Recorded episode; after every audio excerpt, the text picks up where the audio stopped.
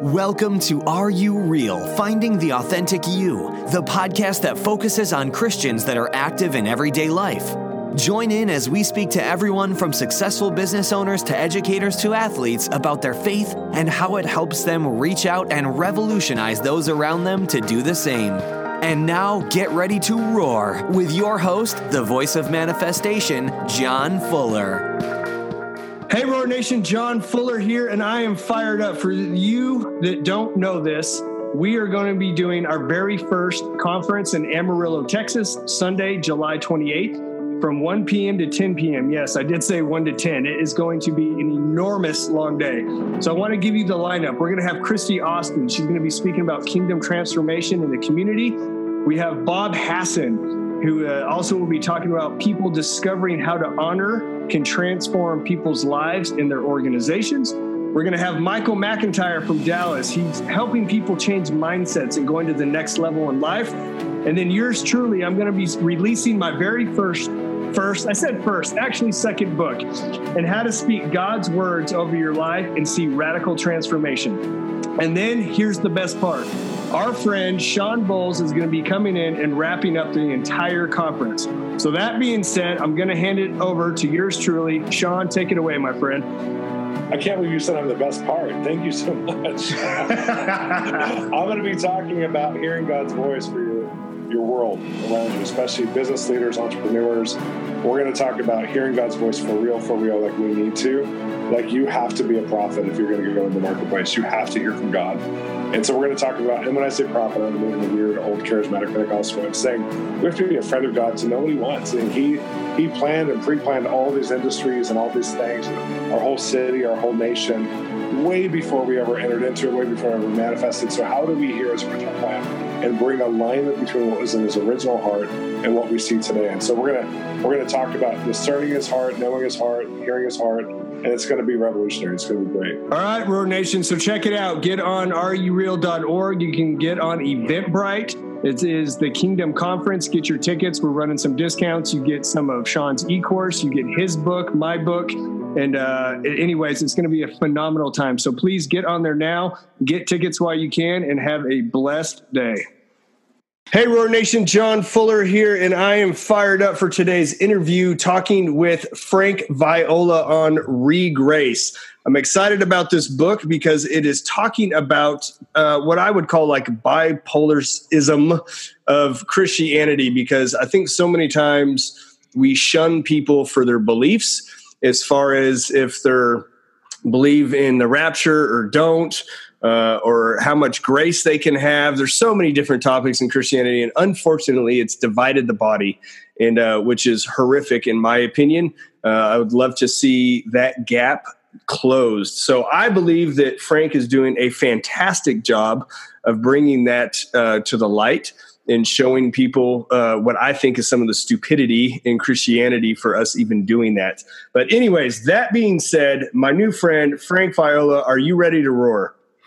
I'm ready to do whatever you want, Johnny. Roar, bark, hiss, grunt, you name it. Woohoo! Come on. All right. So, Frank, why don't you tell us a little bit about yourself for uh, some of my people, uh, my tribe, who don't know who you are. I know you're a best-selling author. You've written a ton of books. Why don't you kind of just talk a, a thirty thousand foot view of like who you are and what you're doing right now? All right, we'll do. Well, when I was a young, dumb, single man at age sixteen, I had a head-on collision with Jesus Christ, and it wrecked me. And uh, my heart was hot for the Lord. I wanted to know him and everything about him. And so from the ages of sixteen to twenty-three, I got involved in numerous churches, movements, parachurch organizations. I was probably attending fifty Bible studies a week. Uh, that's an exaggeration, but many, many Bible studies. And when I was twenty-three, John, I experienced a crisis. And that crisis is best captured in the phrase, there must be more. Mm. I had in my heart, in my bones, I knew there had to be more to the Lord than what I was being exposed to and what I was being taught. I knew that there had to be more to the scriptures Uh, uh, over against what I was being taught. And I knew there had to be more to this thing called church. Uh, and I had been around the block in many different uh, churches and denominations and so forth, but just this this cry, there had to be more. There must be more than this. And so that led me in an odyssey to find out what that more was. And so consequently, I started to just do some writing. These were the early days of the internet. They didn't have blogs at the time. I did some writing. I started to uh, put pamphlets together, send them to friend, send them to my friends about the discoveries I was making. And uh, thankfully, a Christian publisher, a major publishing house, discovered me, and in two thousand eight uh, published me some of the work I was doing, some of the controversial stuff I was discovering. And since then, I've published over twenty books, all of which to seek Uh, to solve problems that Christians face, especially those who know in their hearts there's got to be more than this. Man, that's exciting. So let's go back to you. I, I think it's fascinating that obviously, I don't think it's fascinating that you, there was more. I, I get that, uh, your, that drive and, hey, what is God doing? But I think it's fascinating that you started making pamphlets and that you were writing about it. So what spurred that? Were you like writing in high school and college? Like, that just kind of naturally came, or you just felt compelled to do it? Yeah, this is uh, this is in the years twenty, ages twenty-three and on, and so in my twenties and early thirties, I just started to write my thoughts and what I was discovering and the problems that I was facing as a Christian, and then the solutions I was stumbling into, or those that the Lord was giving me. And so I just started to, you know, write these things, and and I'd go to, you know, the print shop and just have them make little pamphlets and tracts, and uh, I'd send them out to friends, and then, you know, their friends started to uh, get a hold of them, and and then one person said, why don't you put this in a book? And I said, I don't know how to write a book. I have no idea. And so I just sort of would staple would staple a lot of these things together and send them out. And then the emergence of the internet uh, was going on at the same time. And back then they didn't have blogs. They just had homepages. And so I developed a homepage, and I would put my writings on that. And uh, that generated a lot of interest, because a lot of the things that I was discovering, especially about church as we know it, Um, just raising questions about why do we do this and why do we do that, it was resonating with a lot of people, okay? And so a major Christian publishing house found the work that I was doing, and then George Barna found what I was writing. Uh, at the time, he was the most quoted Christian in the world, and in two thousand eight, we released a book together. I did most of the writing. He did some of the research, called Pagan Christianity. Uh, Tyndale House published it, John, and it created a firestorm, man. It was vilified, it was venerated, it was hammered awesome. and hailed. uh, and we were getting hate mail from all, all quarters because it was touching lots of sacred cows. Uh, we were even getting hate mail from Amish people. uh, you know you're doing a good job when you got that. We were getting bodily threats from... Uh, from uh, Mennonites. So anyway, um, but the point is, is that it really created quite a stir when Pagan Christianity came out, but really was raising questions like, why do we do what we do every Sunday morning in the typical church? And where did these things come from? And our assessment was they didn't come from the New Testament. They didn't come from Jesus or the apostles. They came from other sources. And uh, so that was the beginning, John, of a whole series of books that raised questions about church as we know it. What was the New Testament church? Can we recapture the power and passion and, and, and organic experience of that? And then also I wrote, I began writing books about the kingdom of God and just addressing, you know, the, the Christian life. You know, how do we live the Christian life? So much of what we're taught is, is and my experience anyway, is, is cliches. It doesn't really work so yeah. much of what we're taught, you know what I mean? And so this this quest of there's got to be more than this has just led me on this journey.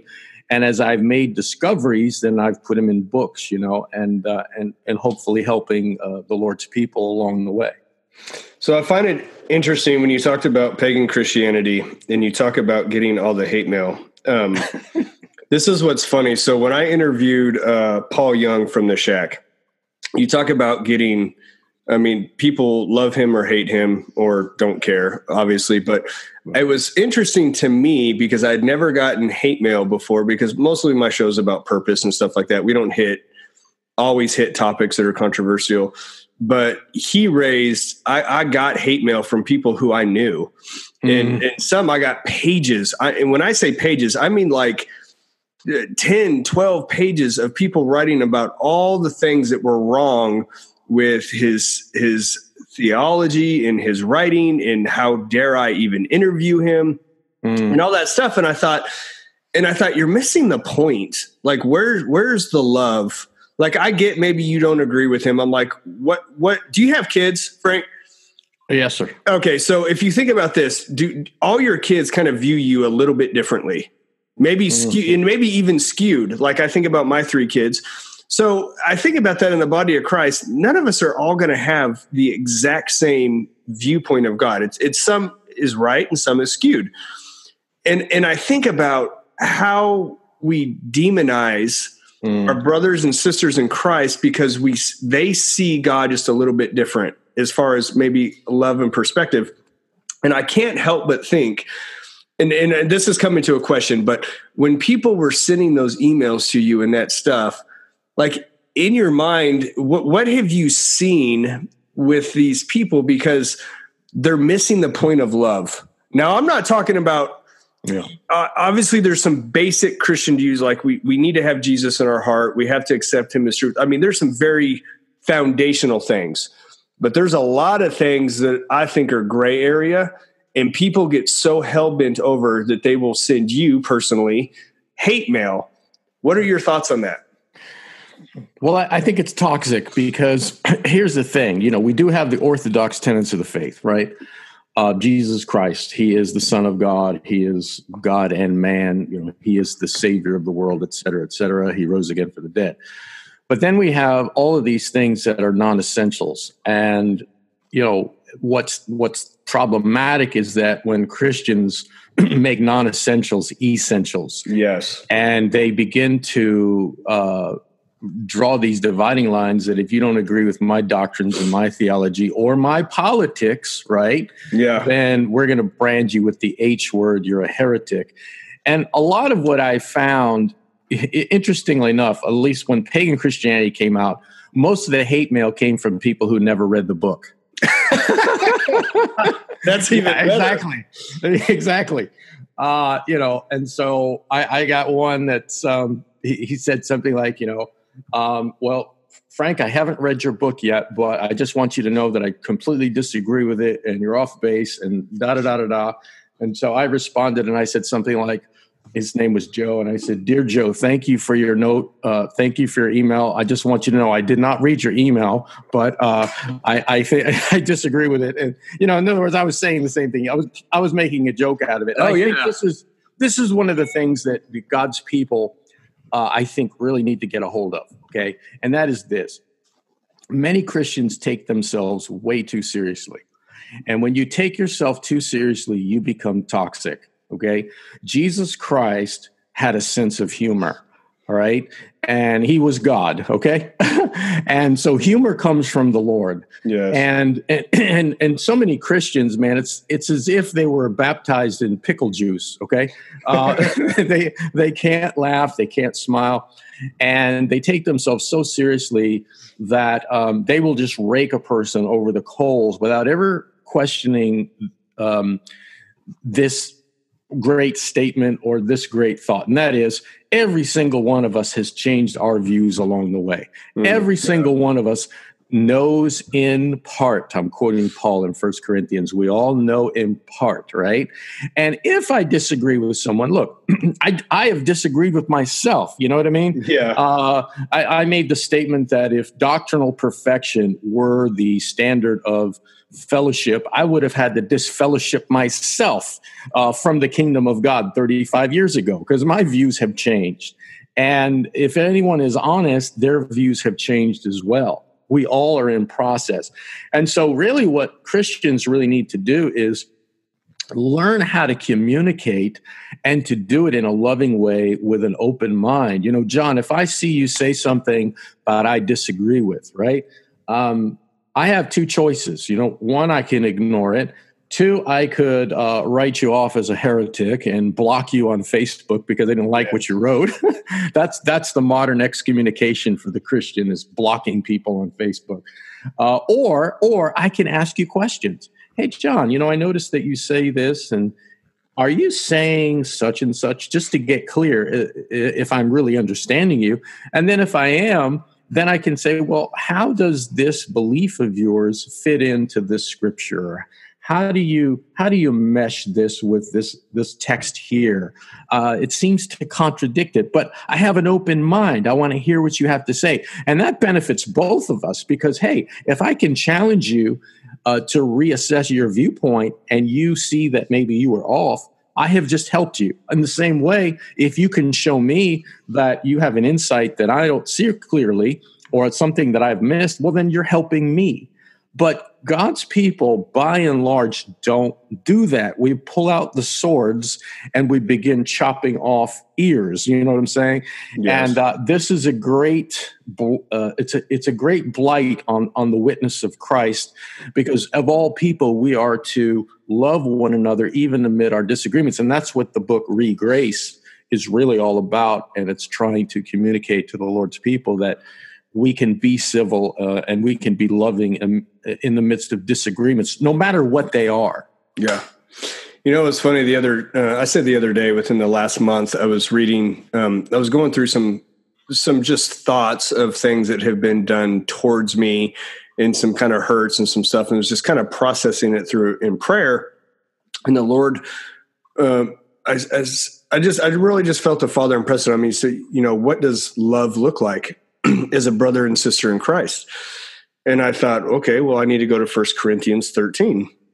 Mm-hmm. So I open it up and I read it, and love is patient, it's kind, uh, keeps no record of wrong. And I start going through all those things. And, and I really just felt the Father's heart saying, okay, so if you take every situation and you apply uh, First Corinthians chapter thirteen to that situation, and how you feel towards that person, whether you disagree, whether you've been wrong, maybe you're right, it doesn't matter.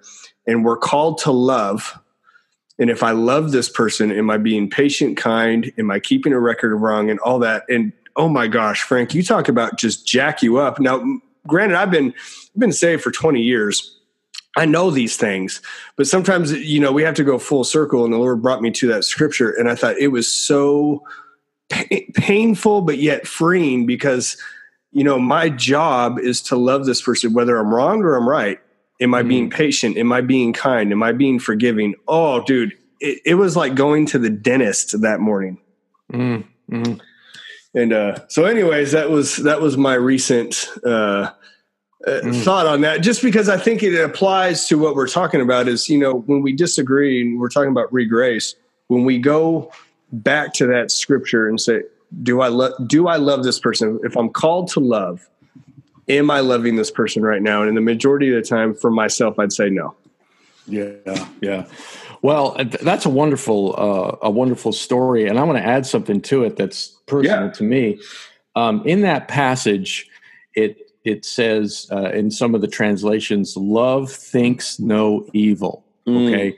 And what that means in effect is that we are, if we're walking in love, if we're walking in Jesus Christ, we're going to think the best about the intentions of others, especially when it comes to fellow Christians, right? So it's one thing to judge an action. It's one thing to make an assessment on a belief. It's another thing to impute motives to a person's heart. Yes. It's a, it's a totally different thing to um, judge their intentions and to think the worst of them. And when a person does that, okay, so for example, let, it's one thing I, I can maybe read something you've written, John. I say, you know, I don't agree with that. It's quite another thing to say, well, mm, John doesn't know the Lord, or John is a prideful person, or John wants attention, or John. Now I'm starting to judge your motives. And you know, this is an interesting thing that I've learned. When a person imputes evil motives to the hearts of other people, what they're doing is they re- they are revealing what's in their own hearts. Mm, that's good. Because because when we judge uh, motives of another person, we are projecting what's in our hearts onto them.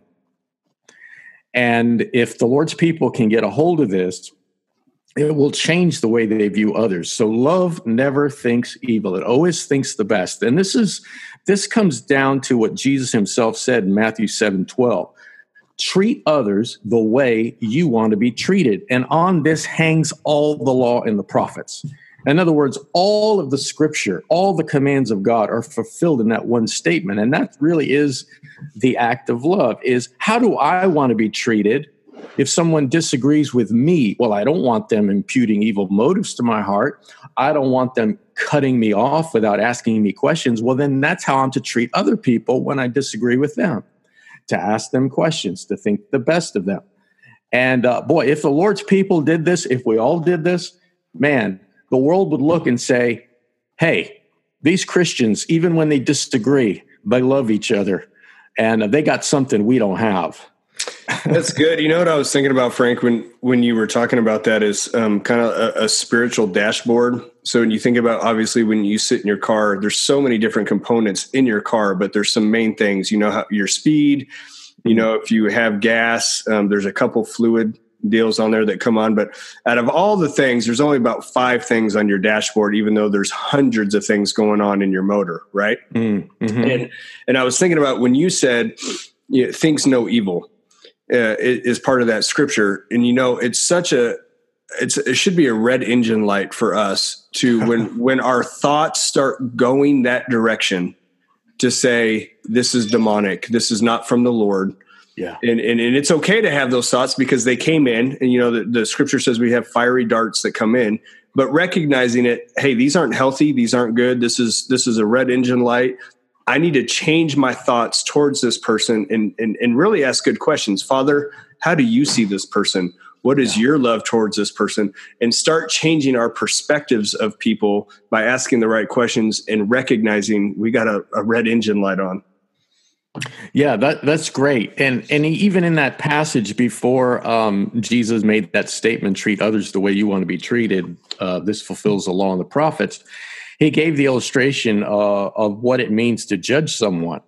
And, you know, he said, judge not lest you be judged. And then he gave the analogy basically saying, you know, you are uh, concerned about the piece of sawdust in your brother's eye when you have a telephone pole sticking in your own. Yes. And, uh, and what's interesting about that is that piece of sawdust that we perceive in our brother's eye, all right, that piece of sawdust came from the log in our own eye.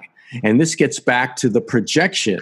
Whatever we have in our heart, if we start judging intentions, we are projecting what's in us onto them. That piece of sawdust came from the telephone pole in our own eye. And so none of us want our intentions to be judged. None of us want people to impute evil motives to us, right? So then this gets back to what Jesus said, treat others the way you want to be treated. Always think the best of their intentions. And uh, I, th- I think this is critical for the Lord's people, because a lot of what's going on when people cut each other off, when they uh, act ungraciously to each other, when they become belligerent over disagreements, it's because they're looking beyond the belief to the person's heart, and they're making heart judgments. And only Jesus Christ can see the heart. Brothers yeah. and sisters, I don't know what's in your heart, and you don't know what's in mine. So let's extend some grace and think the best. And that's really what walking in love means at, at the end of the day, treating others the way we want to be treated. And I, I think this would solve so many problems in, in the body of Christ if, if we flesh this out. Amen. I agree with that. Okay, so before we jump into ReGRACE, I do want to ask, I want to back up um, a little bit on questions. So at what point, Frank, did you realize, like, hey, I'm an I'm an author or a writer? Did you kind of have that moment where you're like, hey, I could make a career out of this. I enjoy this. And talk a little bit about the process of that for people who are maybe trying to come into what or, or find purpose in their life. Yeah, well, for me, I can tell you how it works for me, uh, and I'll break this up into two parts. I guess the first part has to do with, you know, why I have written uh, what I have written. Um, what happens to me is I have a burden to release. I have a, a passion uh, to get out of me. Uh, there is something that I have seen that's helped me, a, a problem that's uh, been solved in my own life, but I want to get out uh, to help others, right? That would be the intention. And and what happens is the pain of keeping it in outweighs the pain of sitting down and writing it out. That's because good. it's a very it's a very hard process. You know, uh, writing a book is is opening a vein. uh, I mean, it really takes a lot out of you on every level, and uh, and so consequently, you know, to keep that message inside of me, that pain has now exceeded the. the uh, the difficulty it takes to write a book. And so that's when I launch it to get it out of me. The other thing that um, happens when I write a book is I first look and see if the book had already been written, okay? Um, so I do research. Uh, you know, last year I, I, I wrote a book, and I call it my signature work. It's called Insurgence, Reclaiming the Gospel of the Kingdom. Well, there have been many, many books written on the kingdom of God, but this actually focuses on what Jesus called the gospel of the kingdom. What is that gospel? Um, and so, John, I looked, I searched, I, I did my Amazon study and, yeah. and seen what was out there. I did interlibrary loan, and I wanted to see if the book that I, I wanted to read was uh, in existence, and I found that it wasn't. So, so I write the book that I want to read myself, but that doesn't exist. You see, yeah. uh, because there's so many books out there. I mean, hundreds and that, well, thousands and millions. And actually, I think there's thirteen million books on Amazon. Wow! And uh, so many of them, though, even in the Christian space, they just repeat what other people have said. You know what I mean? There's very, there are very few books that are new and fresh and take a new perspective or a new look at a subject. Most of it's regurgitations of what's already out there. So I write the book that I myself want to read, um, but that doesn't exist. So that's part one of of, of uh, the answer to your question. Part two, though, is how I found out that this is what I'm supposed to do was in the feedback I was receiving. And two things happened um, when I put out Pagan Christianity, which really was the first significant book I had written and published, th- thanks to Tyndale. Uh, and by the way, this is interesting. Uh, if you get the book, Pagan Christianity, you boys and girls who are listening, um, you will find that there is a disclaimer at the beginning written by the publisher. That's epic. Which never happens. Yeah. They were they were getting so much heat from the people who were doing the editing of the book that they said, we have to put a disclaimer on it. And uh, so wow. I don't think you'll ever find that from another publisher. Anyway, I thought it was hilarious. So, so uh, but basically the feedback was this. Uh, the the hate mail notwithstanding, and by the way, it wasn't that much hate mail. Uh, the the the emails and the letters that George Barna and I received of people thanking us for writing it, even from pastors, okay, and seminary professors, far outweighed the negative mail we got. But here were the two main things that were said. Number one, you have given me green light permission to feel things that I thought may have been wrong, and now I'm liberated to feel those things and to realize that maybe the Lord was behind those feelings, okay? That's good. So it gave them permission to question things that, you know, were sacrosanct, or sacrosanct, I can't even say the word here, sacred, right? It gave them permission to ask questions that they thought were perhaps wrong to ask, okay? That's number one. Number two, the second thing that I got was this statement. Um, this book has given me language to articulate things that have been in my heart for years. I just didn't know how to say them. Mm. And so what my work tends to do is it gives people, and this is not just with Pagan Christianity, it's with every other book I've written, it gives people language to articulate what has been in their heart for years. They just didn't know it was was in their hearts. You know what I mean? It, it, it was never identified. And the second thing is it it sets the Lord's people free from all sorts of bondages that has kept them uh, suppressed in various areas. And so there's a liberating uh, a liberating effect that occurs. And a lot of it has to do with seeing Jesus Christ in a new, fresh, powerful way, in ways that, that people have not encountered him before. And so that's sort of the thread that runs through a lot of my work. And so, John, basically seeing the feedback from people, you know, early on, I realized, hey, you know, I, I need to keep doing this because what has helped me personally is helping other people. And so that's why I want to get the message out. Whenever I encounter a problem and find a solution, that's not just for me. It's selfish just to keep it to myself. Uh, it's unselfish to share it with others. So, so that's really um, that's really the conclusion that I made. Yeah, that's good. I, what I what I my kind of takeaway from that, what I like, is that it, on your journey and your process of discovery of who the Father is and things you've learned in Christianity, is you're giving back, and be, and when you, in a sense, it's a sacrifice. So as you sacrifice that or give it back, Um, it's allowing other people to discover the Father for who he is, ask the right questions, give people permission and stuff, and it's setting people free. And in the process of that, it's almost kind of like you finding your purpose uh, of giving back into the community. Yeah, no, that's a that's a great way to put it. It's it's it's along the lines of what Paul said in uh, Second Corinthians, you know, that the comfort that we receive from the Lord is designed, and the purpose behind it is so that we can comfort others with that same comfort that the Lord has comforted us. So, so that's really what it is. And, and let me just say this, because I think a lot of people may have a misunderstanding or a misperception. Um, there is no author on the planet who writes books uh, to make money, because there really is no money in it unless you're Joel Osteen or Joyce Meyer or Rick Warren or someone of that stature. Yeah. You, uh, you're not going to make a lot of money writing books. Okay.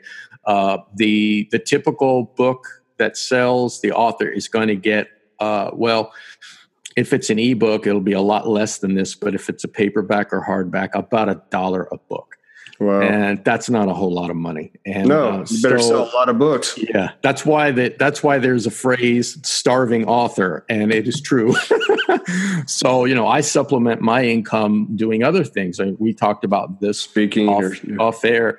Yeah, well, and for me, mainly, uh, my my main income comes from teaching other people how to write books and how to get published and how to promote their books in ways that they hit, you know, where they can hit a bestseller list. I have a, every year I do a, a training called Scribe, and uh, it's to train aspiring authors how to write book from A to Z, how to get it published, and uh, how to promote it in effective ways, you know, given all my experience and so forth. So that that's how I uh, make my income mainly, uh, is through trainings like that, but not writing books. Writing books, that's more of a service, you know, to the body of Christ and to others than uh, than an income stream. I like. Okay, th- this is really good that you said that. So I just think about it from this perspective. Is so sometimes our gift, what we're called to do, giving back, in essence, like for you being an author, it helps people project them on a different level, um, as far as thought perspective. Uh, it's challenging. We could say maybe that is part of your purpose in life, okay? Yes. But but a lot of times people think that our purpose has to provide one hundred percent of our income. Mm-hmm. Or that is, if, if it's not uh, producing income or we can't make a living at it, then we're not living in our purpose. And I mm-hmm. like that you said that, because what you said is, is you supplement your income. Uh, it made me think of Paul making tents. Is you're helping people write, and doing it is, is, you know, is another income, but really it could be what you're called to do is to help people set their minds free of discovering uh, the Father in different ways, but you make your income somewhere else. And, yep. and I think it's really good that you said that, because a lot of people don't realize that. Like even Paul, man, he wrote almost the majority of the New Testament, um, wrote it. I mean, he's just a, a father of our, our part of our faith. And yet he made an income selling tents. Yep. Per- I, perfect example. Perfect yeah. example. So I think it's great. Okay. So let's jump into ReGRACE. I got a couple questions. It's fun. Why don't you talk about a little bit why you wrote ReGRACE? Well, I tell you, um, the story is interesting. Um, Basically, for years, I have been on social media, and I have noticed that it's It's a viper pit, John. Uh, oh, yes. Facebook especially. I've watched Christians slaughter each other on Facebook. I've watched them block one another. Somebody writes uh, a post on their Facebook feed where they're weighing into some theological issue or political issue, and all of a sudden, uh, other Christians, their Facebook friends, quote unquote, are hyperventilating and uh, roasting them over a slow spit just because they disagree. And I, I just watch the carnage. The vitriol gets worse and worse every year. Um, you know, we know the world can't agree on anything, uh, but Christians, I mean, really, we have to treat each other in such belligerent ways. Um, you know, where is, where is civility? You know, where is loving each other amid our disagreements? Where's the art of um, asking questions instead of jumping to conclusions and imputing evil motives and all that? So, Uh, I, this has been stewing in me for a long time, and I, I've really noticed that God's people, so many of us, we don't know how to have a conversation without getting uptight or hostile, uh, especially when we disagree with something, right? So during this time, I wrote an article about Martin Luther, and I was just highlighting some of Martin Luther's beliefs that a lot of Christians aren't aware of. And by the way, I love Martin Luther. I think he was a great man of God, but he held to some views that were are really shocking. And uh, so I wrote this article on my blog, frank viola dot org, and of all people, Rick Warren um, found it. And he wrote me privately, and he said, Frank, he said, you know, um, I get a lot of hate mail. I have rumors about me that aren't true.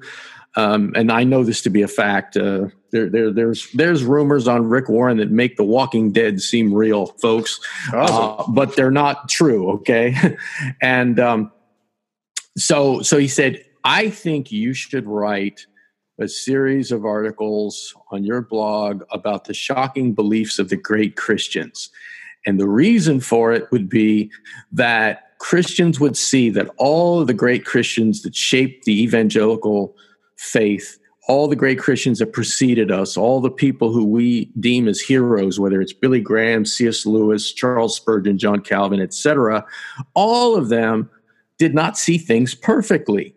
That despite the great contributions they gave to the church, despite the fact that God used them, they still had blind spots.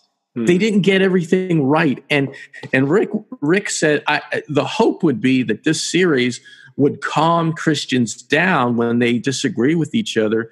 They wouldn't be so quick to cut one another off. And uh, and so I thought the idea was brilliant, okay? Yeah. And, and folks, whether you like Rick Warren or not, um, you know, he didn't write the book, okay? He gave me the idea. And uh, so I give him credit for that. Uh, or, or you can blame him or you can thank him, depending on what you think. But I wrote the series. It went viral. You know, people were really helped by it. People were challenged by it. And it's fascinating, too. And and another thing I did as well, we talked about humor earlier and how Jesus was humorous. He had a humorous side to him. I made it really funny, okay? So people laughed while they were reading it. And, uh, and so the series was out for a number of years. And then Uh, I thought, you know what, it'd be better to put this in a book so it can be widely distributed and I can expand it and give people some practical handles on how to disagree in a civil, Christ-like, Christ-honoring way. You know, how do you actually do that? And so that's that's the origin of ReGRACE. And as you know from reading it, it has a lot of humor in it. Uh, so it's it's not just a stale, you know, one of my critiques of historical books is, and I love history, and I read history quite a bit. But history books are tend to be very dry, okay? That's the first thing. The other thing is uh, they're like Aunt Nina's nightgown. They cover everything but touch nothing. Uh, they, in other words, there's no practical edge to them, you know? There's no practical handles. And so what I wanted to do is make this a fun read. I pepper it with humor, and also I give a lot of practical handles and practical exercises as to how we can disagree in, in, in agreeable ways and Christ-honoring ways. Hopefully we'll make a dent in the problem. So, uh, so yeah, that's the origin of the book. Okay. Let's talk about some of them. I found it fascinating, had uh, definitely some fun reading about some of these, and we'll go into uh, Spurgeon, uh, who I liked. That's uh, obviously caught my attention. Um, thought it was, I just, you know, when I read these guys, I cannot get over how many, uh, one being Spurgeon, um, how many sermons and books and just stuff these men wrote. Like, it is just mind boggling when you think about the amount of people they reached. Like, even if you or I reached as many people as they did on social, let's just say social media, okay? Mm-hmm. We would be considered, quote unquote, influencers, or we'd be whatever you want to call it, big name, whatever, okay? These mm-hmm. guys didn't even have social media. We're talking way back in the, uh, what, eighteen hundred, late eighteen hundreds. Yep. I mean, the thought of the amount of people they reached is astronomical. It'd be like the equivalent, I would think, of you and I reaching a billion people today on social media. It is. It it defies logic, because you would think with technology, you know, we would have the upper hand. But man, uh, some of these men, I, I the the only thing I can attribute it to is it really was divine. Yes, it really was divine. You know, Spurgeon, and and just just talk about his voice. I mean, it is reported that his voice was so powerful, he could preach to an audience of over twenty thousand people and be heard without the aid of a microphone. Yeah, that's crazy. You know, so and and, and uh, Wesley and Whitefield and uh, so many of these these giants. Yeah, so I, I try to, in the very beginning of each chapter, as you know, I try to talk about the astounding impact these men had and the great exploits they did for the Lord and how God used them, because that's really the point. The point is not to degrade them or to put them down. It's just to show that despite they had these blind spots or these shocking beliefs, especially for their time, God used them. And so if he used them despite their imperfections, right? Yeah. None of them had immaculate perception, all right? Well, neither do we, and neither does anybody who's writing books today or doing Twitter or Facebook. You know, we all see things through a glass darkly. We're all growing. Let's cut each other some slack, because even the greats didn't see everything perfectly. So I'm going to hit a couple of these that I thought were fun. We can talk about them uh, as we kind of wrap up the show, but I thought this was fun. Okay, so one that I highlighted uh, that you put, Spurgeon was never ordained and didn't believe that ordination was important. He was also against the use of honorific titles. Yeah. Now, that was shocking in his day, and that would be shocking to many modern Christians. Now, I actually agree with him on this. I, do. I, I do. That's why I highlighted. I thought it was great, because I thought yeah. the way we uh, put people on a pedestal, I think, is absolutely just stupid, with lack of a better word, but it is, I think. Yeah, well, you know, it's let's put it this way. It's not biblical, okay? Um, and and I think Spurgeon was right on this. You know, Jesus said, he said it very clearly, uh, do not call any man father. Do not call any man teacher. Do not call, you know, he was talking about honorific titles. You know, you only have one father and you only have one teacher, right? Well, today, you know, there are men that would give their arm, okay, just to have a title, just yeah. to be called apostle or prophet, all right, or pastor or reverend. And you never see any titles being used in the first century. When you read the New Testament, Paul never called himself the Apostle Paul. He would say Paul, a sent one, all right, uh, an apostle, a sent one. That's the, the actual meaning of the word, not the Apostle Paul. See, the Apostle Paul is a title. Um, there were shepherds in the first century, but they were never called, you know, Pastor Joe or Pastor Tom or Reverend, the great Reverend, the great Bishop, Reverend, Apostolic, et cetera, et cetera. And so these titles that are so common today and that people would give their teeth for um, are not only unbiblical, but Spurgeon, you know, just railed against it. He just railed against it. And uh, I have quotes from all of these writers when we talk about their shocking beliefs. But um, no, that's one I actually agree with. But uh, a lot of Christians raise their eyebrows at this. And uh, even people who, uh, you know, applaud Spurgeon and, and view him as a hero uh, they'd have trouble with what he said about this. Um, and then, of course, the one that I always find uh, funny is uh, he smoked cigars to oh, the yes, glory of God. That. Yeah, yes, I he, enjoyed that. That was hilarious. yeah, uh, and he was he was actually cut to ribbons by the Christians of his day, even I'm through sure. newspapers, right? The modern Facebook, um, because he smoked cigars and he believed that smoking cigars was okay.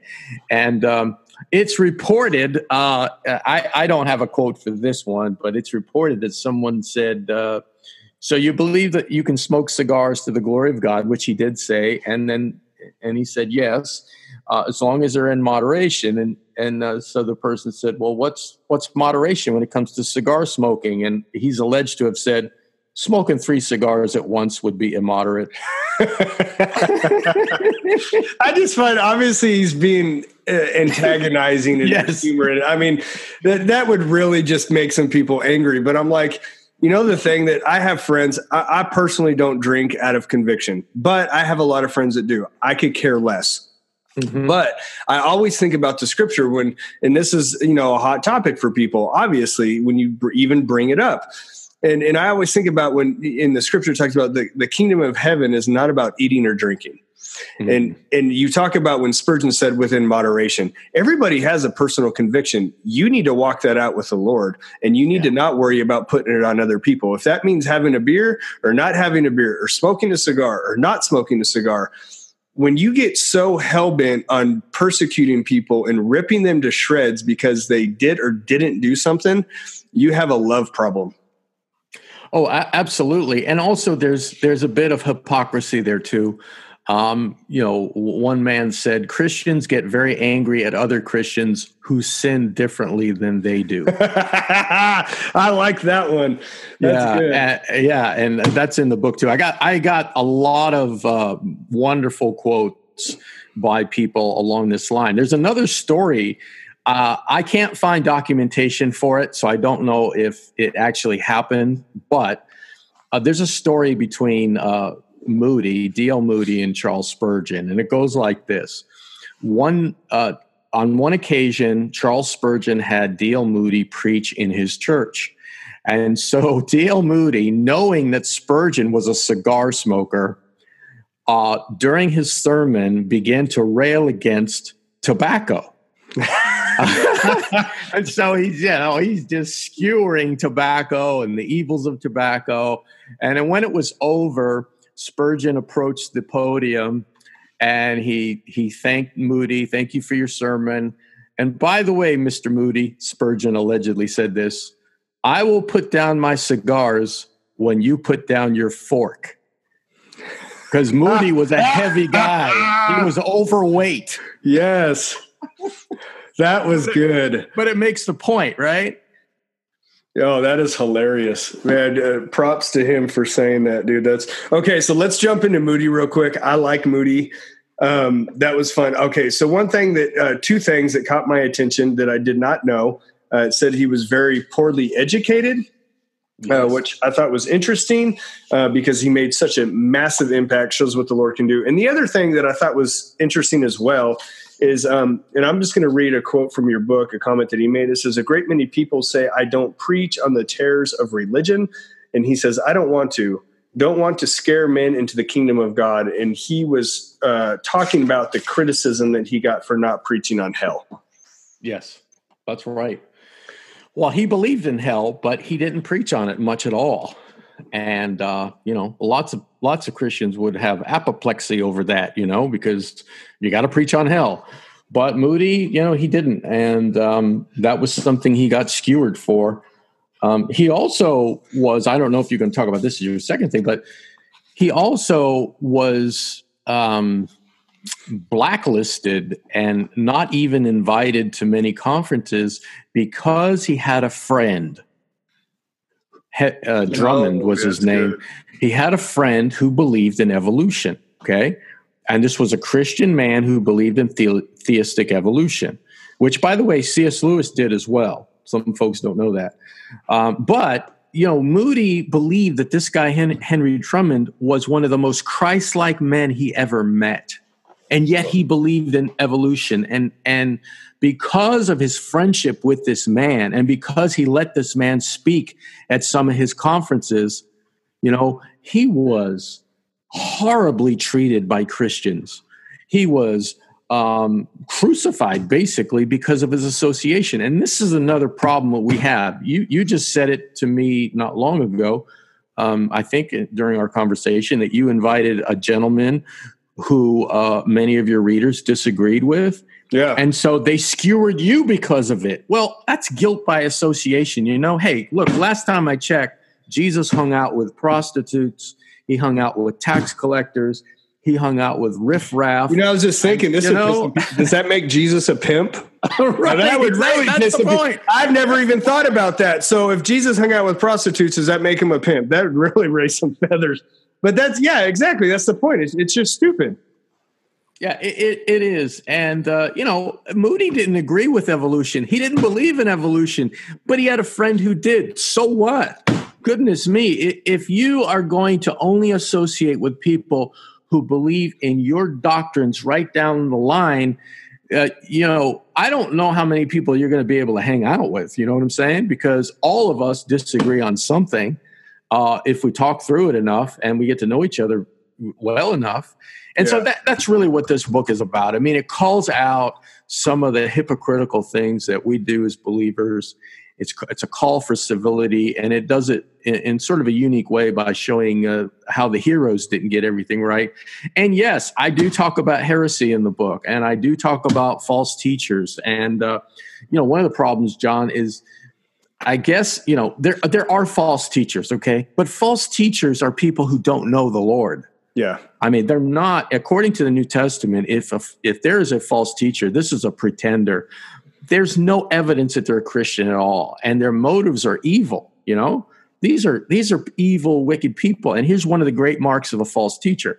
A lot of Christians don't know this, but if you study your New Testament, you'll find out uh, that this is true. One of the marks of a false teacher is that they attack the true servants of God. Mm. All the false teachers in the first century attacked Paul of Tarsus and slandered him.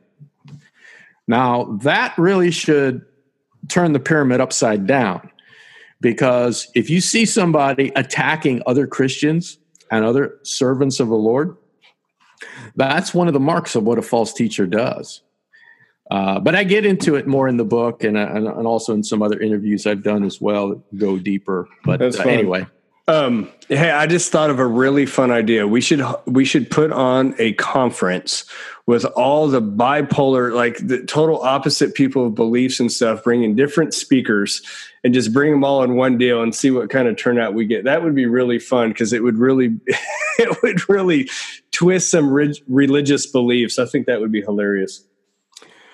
Well, my only response to that is Satan will be hosting the escapades in hell before that actually happens. hey, meaning, meaning, I might be up for it. meaning that uh, meaning that most people uh, will not be willing to commit suicide off that bridge.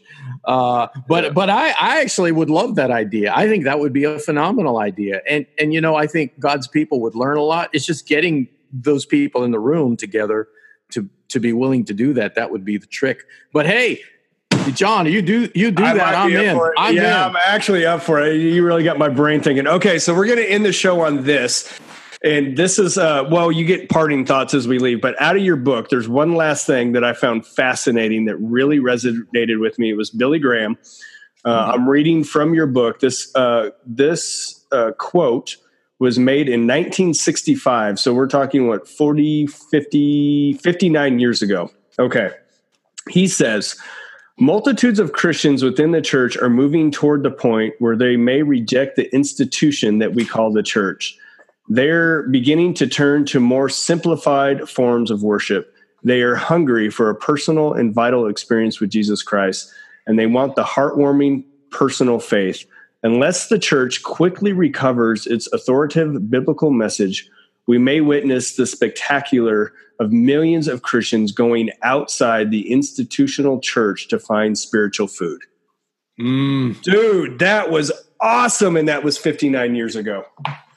I know it. I know it. And, you know, I wish I had seen that quote when I wrote Pagan Christianity, because I would have put that in the very beginning, because that's really the summarizing statement of, of what that book is, and the follow-up Reimagining Church and, uh, and the other books in the series, because we're living in that time right now. Yes. And uh, yeah, he foresaw that so many years ago.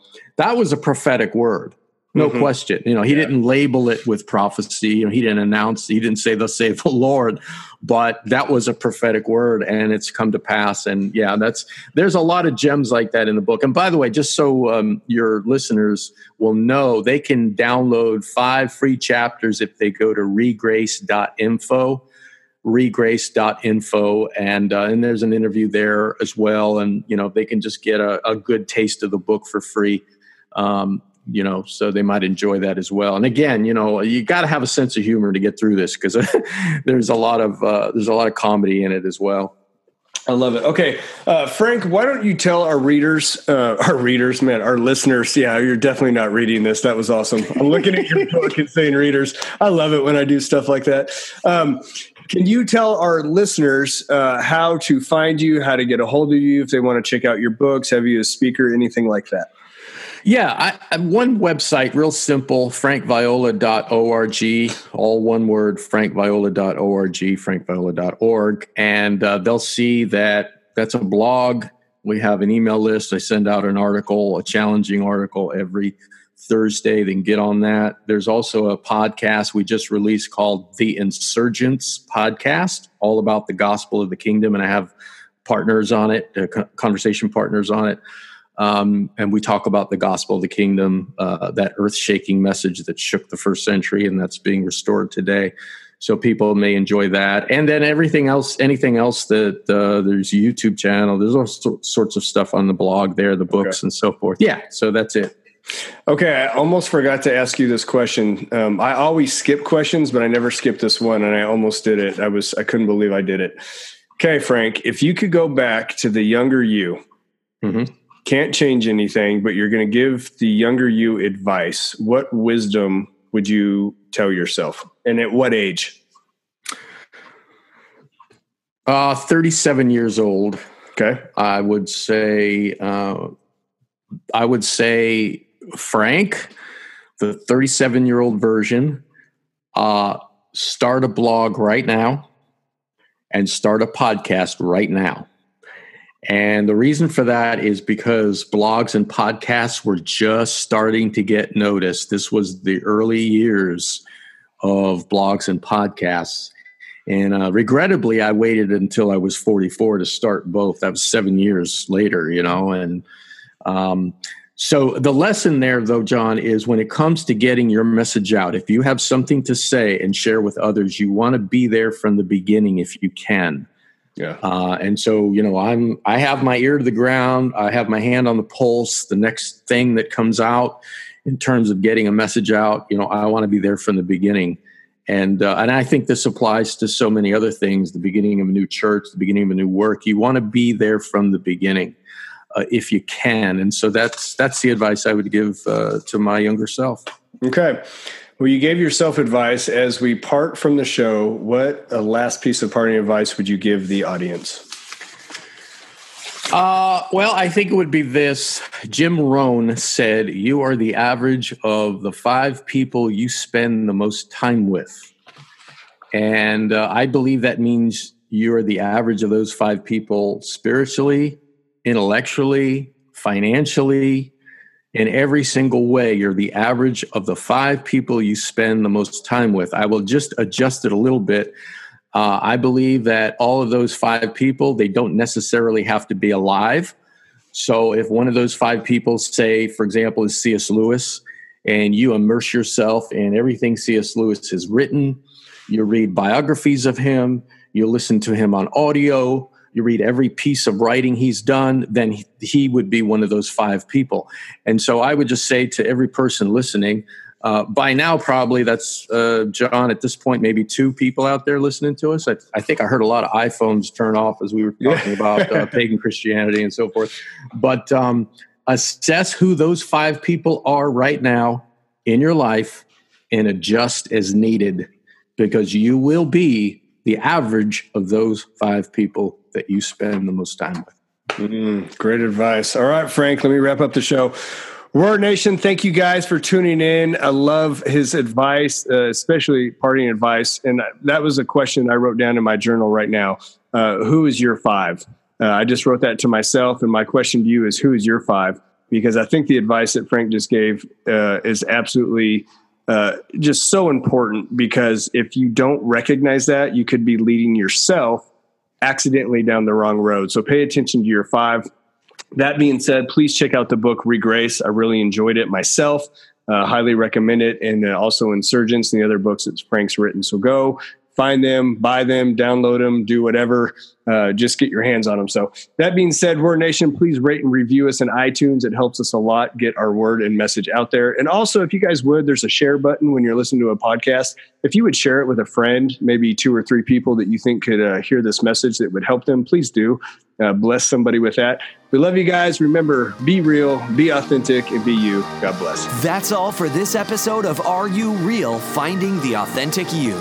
Be sure to go to are you real dot org for your free questionnaire to identify your gifts and talents and how you can use them to help people become leaders and catapult them into their destiny to help others become the leaders of tomorrow. We appreciate you spending your time with us and look forward to helping you reach out and revolutionize next time on Are You Real? Finding the Authentic You.